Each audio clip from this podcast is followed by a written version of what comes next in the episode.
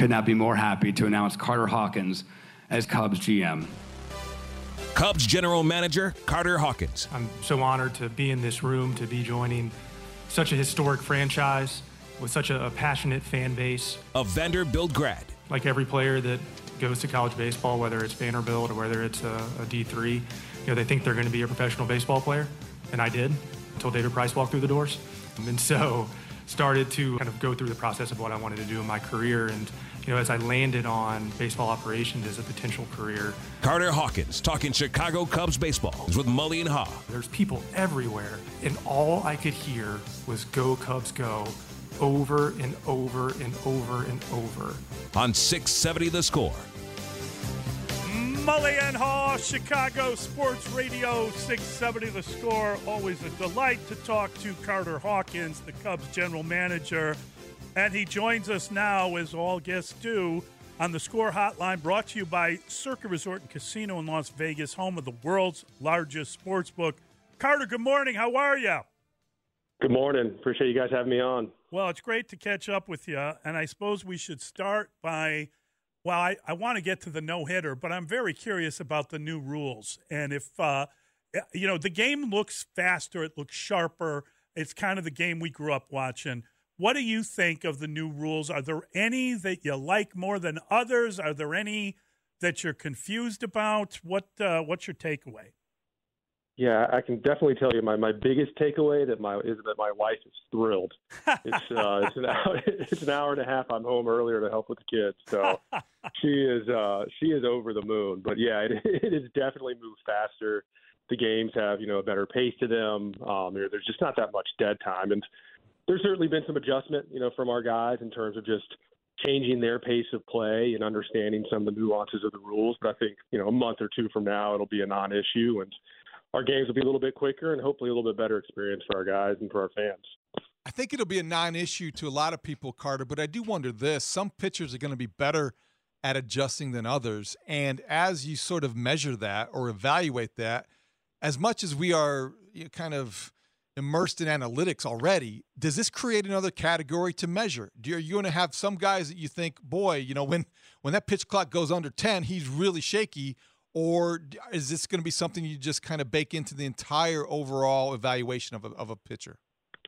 Yeah, I think you bring up a really good question. It's something we've we've thought a lot about. You know, when you think about you know these predictive models that all 30 teams have right now, they're only as good as the environment that they were built in.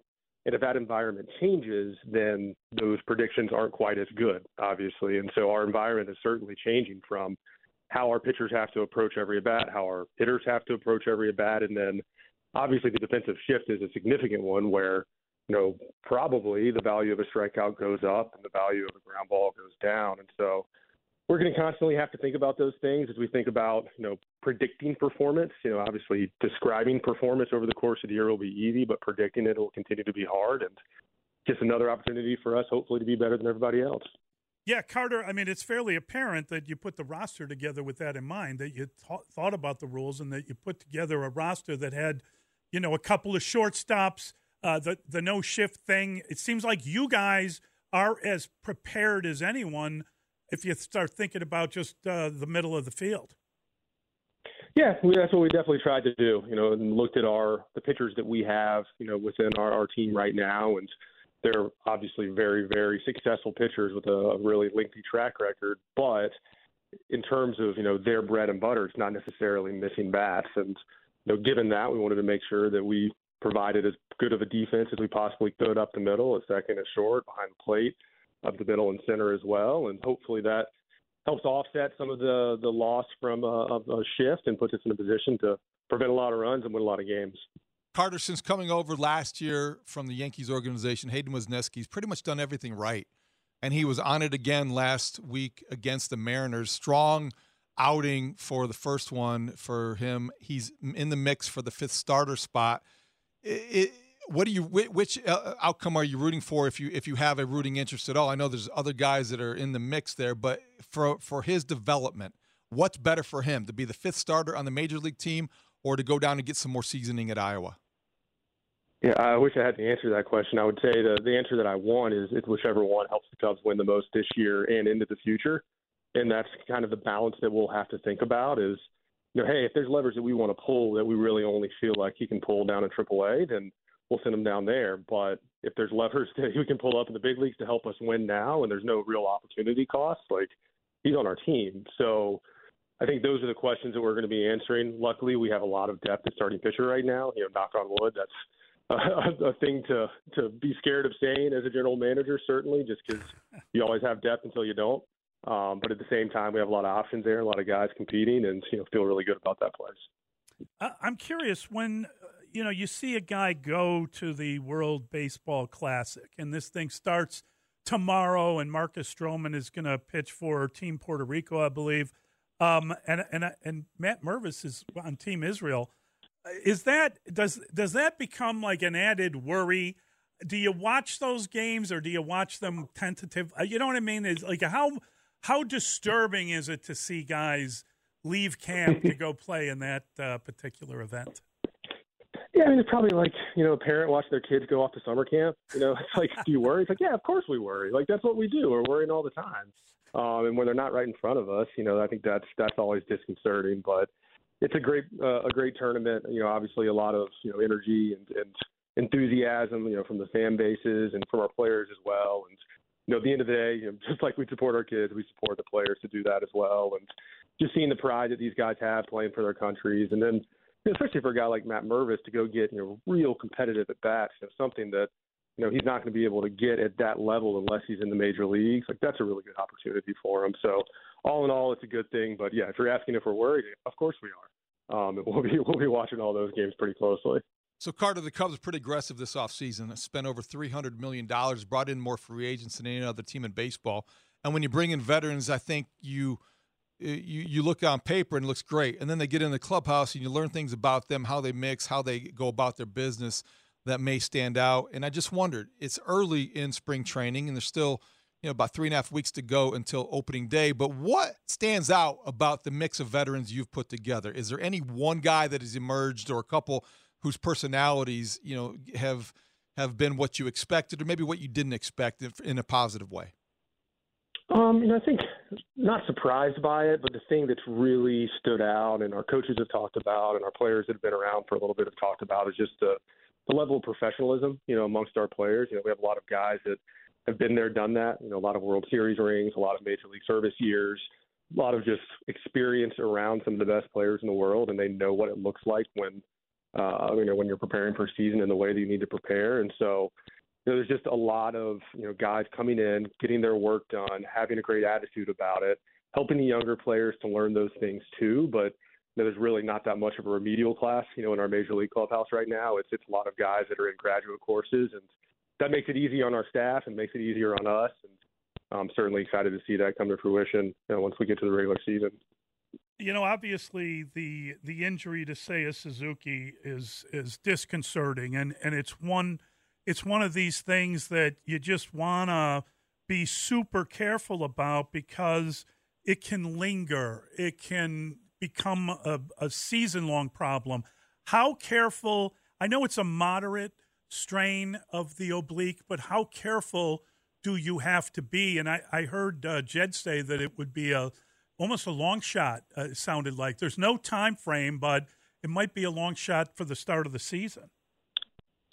Yeah, I mean, uh, the reality of it is, is you know, injuries in spring training have an interesting spin to them, where everyone wants to get ready for opening day. Opening day is great. You know, the fanfare, just the the pomp and circumstance. It's a lot of really fun things to be a part of, and you know, sometimes when you put a time frame that's around opening day, it can cause you to make some short-sighted decisions. But really, that's just you know, it's a game, right? I guess one game that counts just as much as the other 161, and so we really just want to make sure that Seiya is ready and ready to play as many games as he possibly can once he comes back. So that was really our, our driving force behind not saying, hey, he's going to be ready on April 7th or April 1st or April 15th. You know, I think for us, it's just making sure that when he's ready to go, it's for the rest of the season and we don't have to worry about this again. So that's our focus. That's his focus. And, uh, you know, we fully expect him to have a great year with us. Well, you've got options, though. You have other guys out there. One of them is Christopher Morel. Very curious the pros and cons in your mind of having Christopher Morel with the Cubs, uh, being a super utility guy, playing a lot of different roles, or going down to Iowa and maybe doing some things at the minor league level. Same kind of a, assessment as Hayden Wesneski because Christopher Morel last year, depending on your perspective, I mean, he came through, he had some special qualities. He had a breakthrough season. Now, what does he do with that and how can you build off of it? I mean, he had a heck of a year last year. You know, a really productive player, helped us win a bunch of baseball games. You know, we forget he started in Double A and got called up from Double A. So he, I don't even know that he's had any, if not, you know, just a handful of at bats uh, in AAA over the course of his career. But at the same time, he's already showed us he can help us win in the major leagues. And so, you know, to the extent that that's our best roster, he's going to be on it. To the extent that you know there's an opportunity for him to to be a little bit more consistent in his at bats, you know, we'll consider that as well. But you know, it's going to be hard not to put him on a roster just with the talent that he has and his ability to play in multiple positions, like you said. But you know, we have some options, and those things tend to play themselves out over the next couple of weeks. Carter, when it comes to contract extensions for someone like Ian Happ or for Nico Hoerner, um, does that have to be done before the start of the season? Is that something you want to avoid doing before the start of the season? Where, where is that conversation at, and is it one that uh, that is premature to talk about? Yeah, you know, as Jed has talked about, we're we're not going to talk about the specifics of those, but I can say that you know, there's no rule that says you know contract extensions have to be done by a particular date. Um, you know, typically teams like to get them done before the season just to to make sure that there's not that added distraction in, in spring training because of just the extra time and you know it it not counting uh, makes it a little bit easier for some of those conversations. But you know we've talked you know at length about Ian and guys like Nico and others that are, are definitely guys we want to be here for a long time if we can make it work. And you know those are conversations that are ongoing. You know, Carter, one of the great things about the Marquee Sports Network is you see all the games, but then you see a guy like Pete Crow Armstrong, and the clock ticks a little bit louder, and you're like, okay, I'm le- when's he going to be in Wrigley Field? When's he going to be in Chicago? He's had a very interesting spring to date. I know he's not polished. I know he is very young. How would you describe the progress he's made already in a short period of time in the big league camp? Yeah, I mean he's a playmaker. You know, we've seen it already in, in major league games here. You know, just the ability to run the bases, ability to track it down in the outfield, ability to swing the bat really well. You know, I told Pete a couple weeks ago, I was like, Pete, you're not really good at stopping things. You know, stopping swinging at pitches, stopping running after a ball, stopping running the bases hard. And we would never want to stop you from being from that being that type of player. But what he does need to do is just focus his going. You know, focus when he swings, focus the decisions that he's making on the base pass, focus, you know, when he goes after a ball and when he lets up. And I think those are the types of decisions at the minor leagues and, and just reps are going to be really good for Pete. And, you know, we fully expect that he's a guy that can help us, you know, win at the major league level. And we just want to make sure that when that happens, that, you know, he's here to stay and, and, you know, he's uh, as fully developed as we possibly can have him be. And, you know, he'll start the year in double A and, you know, we'll see where it takes us. But he's got some work to do. He's got a ways to go, but, but he sure is exciting. You know, we've, we've mentioned a couple of the young starters. How do you, how do you balance the idea that, that, a, you know, not winning a spot in the rotation nonetheless keeps a guy in the bullpen or do you prefer sending guys down and keeping them stretched in case something comes up? I mean, how, you know, you got all these options and it's pretty exciting, but how do you figure out exactly how to work that? Yeah, it's a giant puzzle, you know, and I think, you know, in a vacuum, if you took players' emotions and feelings and bodies out of the picture, you would say just have those guys go back and forth from the bullpen to starting and just jerk them around a little bit. you know, obviously, we don't we don't get to work in a vacuum, and having guys have an understanding of what they're expected to do is, is really helpful for them to be able to just execute at their at their ability. Um, we saw it with Keegan last year. He was able to make that transition a couple of times from the bullpen to the rotation and back.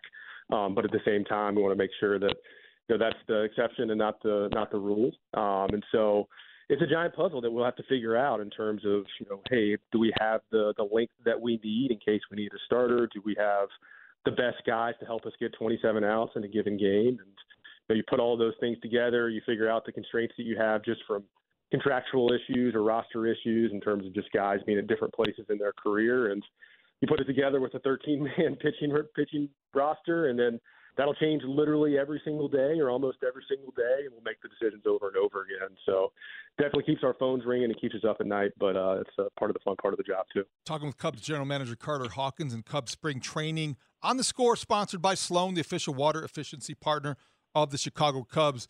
Okay, Carter, you get Michael Fulmer here on a one-year prove-it deal. What's his role? Is he going to close games? Do you envision? He told us on uh, inside the clubhouse he's not ruling out being a starter. I don't know if that's in the cards this season, but um, this looks like a veteran, uh, good addition to your bullpen. Yeah, our our initial thought with Michael is he's going to get really important outs for us. If those happen to be in the ninth inning or the eighth inning, um, you know that's when those will be. If they happen to be in the seventh, that's when those will be. As the course of the year, you know, plays out and and guys get solidified more in roles, I think you could very well see him in a in a closer role along along with some other guys, you know, that'll be in our bullpen. But our expectation is that he's going to get important outs first at the end of the game, and that's what we're focused on, and pretty excited about having him on board anybody who's been around this team or watched the performance knows Willson Contreras, a highly emotional guy, and he left town and he's kind of bummed that the Cubs didn't want him. In his opinion, uh, I you know Tucker Barnhart's already caught a no hitter, so I don't know if he's uh, if you've recovered completely. but uh, what was your take on what Willie had to say and? Uh, and what do you what did what do Gomes and Barnhart bring that that Willson did not? Yeah, I mean, so Willie, you know, obviously I only had one year of overlap with him, but you know, nothing but good things, you know, in terms of our experiences with him or my personal experiences with him. You know, the energy he brought, you know, how hard he played. I don't know that I've seen somebody be able to play through injury um, better than him, or you know, just in terms of guys that the pain tolerance was pretty high. You know, he hurt his ankle. You know, he'd just be banged up and still go into the game. So, you know, I think he he brought it for us, and we really appreciated that, and you know, think really highly of him. But having a guy like Yan, you know, that really understands our pitchers and understands, uh, you know, our game planning process, and then being able to put that in with Tucker, you know, kind of in the same place. I think I saw an article this morning about Tucker really embracing that, you know, sports psychologist type role as a catcher and really trying to understand how to make the pitchers be the best possible pitchers they can be. Is almost their sole focus. And and hitting being secondary i think that's i know that's something that our, our staff is really excited about. And um, certainly feel like we got two guys back there that are going to help us win a lot of games. Carter, we know Paws Chicago is important to you. There's a medical center volunteer open house on Sunday, March 19th at the medical center on 26th Street in Chicago. Why is Paws Chicago so important to you? Yeah, that's that's really driven by my wife, Lindsay. She's uh, an animal lover and you know basically a, a lover of all things that, that don't really get a, a shot, you know, in the way that um, you know a lot of us humans do, and and so she wants to to basically be a voice for them, and and you know we have uh, two cats that, that we love and have been great to our children, and you know Lindsay had dogs growing up. Um, we don't have them now, given that we have three kids that are under three. Um, and I just couldn't add one more thing wow. to our house to clean up. Um, but um, nonetheless, you know, Paws does great work in terms of you know helping animals in need, and uh, we're certainly excited to support them. So sleep kind of a rumor is what you're telling us. Uh, yeah, it doesn't, it doesn't, really happen. It doesn't. I'm not sure I'll get it anyways with this job, so it's all it's all kind of sunk cost. That's fantastic. Three kids uh, at that age. You know, my daughter just turned uh, is turning 21, and she was in from spring break, and we watched the video of the three kids when they were that age. I got to tell you, I don't know how we ever got through that. It's just like it's constant action. It's just like at one point they're all just jumping up and down, and I look like I need to be hospitalized at that point. Good God, I, my heart goes. But out. you're here. You're talking to me now. Yeah. You know, you can make it. Like yeah. this gives me encouragement. So I appreciate it. You know, we're we're gonna get through it. I'll we're never recover, it. but yeah, you get through it. That's awesome. Congratulations to you. That's so. Your oh, poor wife. God bless her. All right, buddy. Thank you so much, Carter. We appreciate your time. Great catching up with you, and uh, and all the best. We can't wait for the season to get going. Thanks, Carter. Thanks, fellas.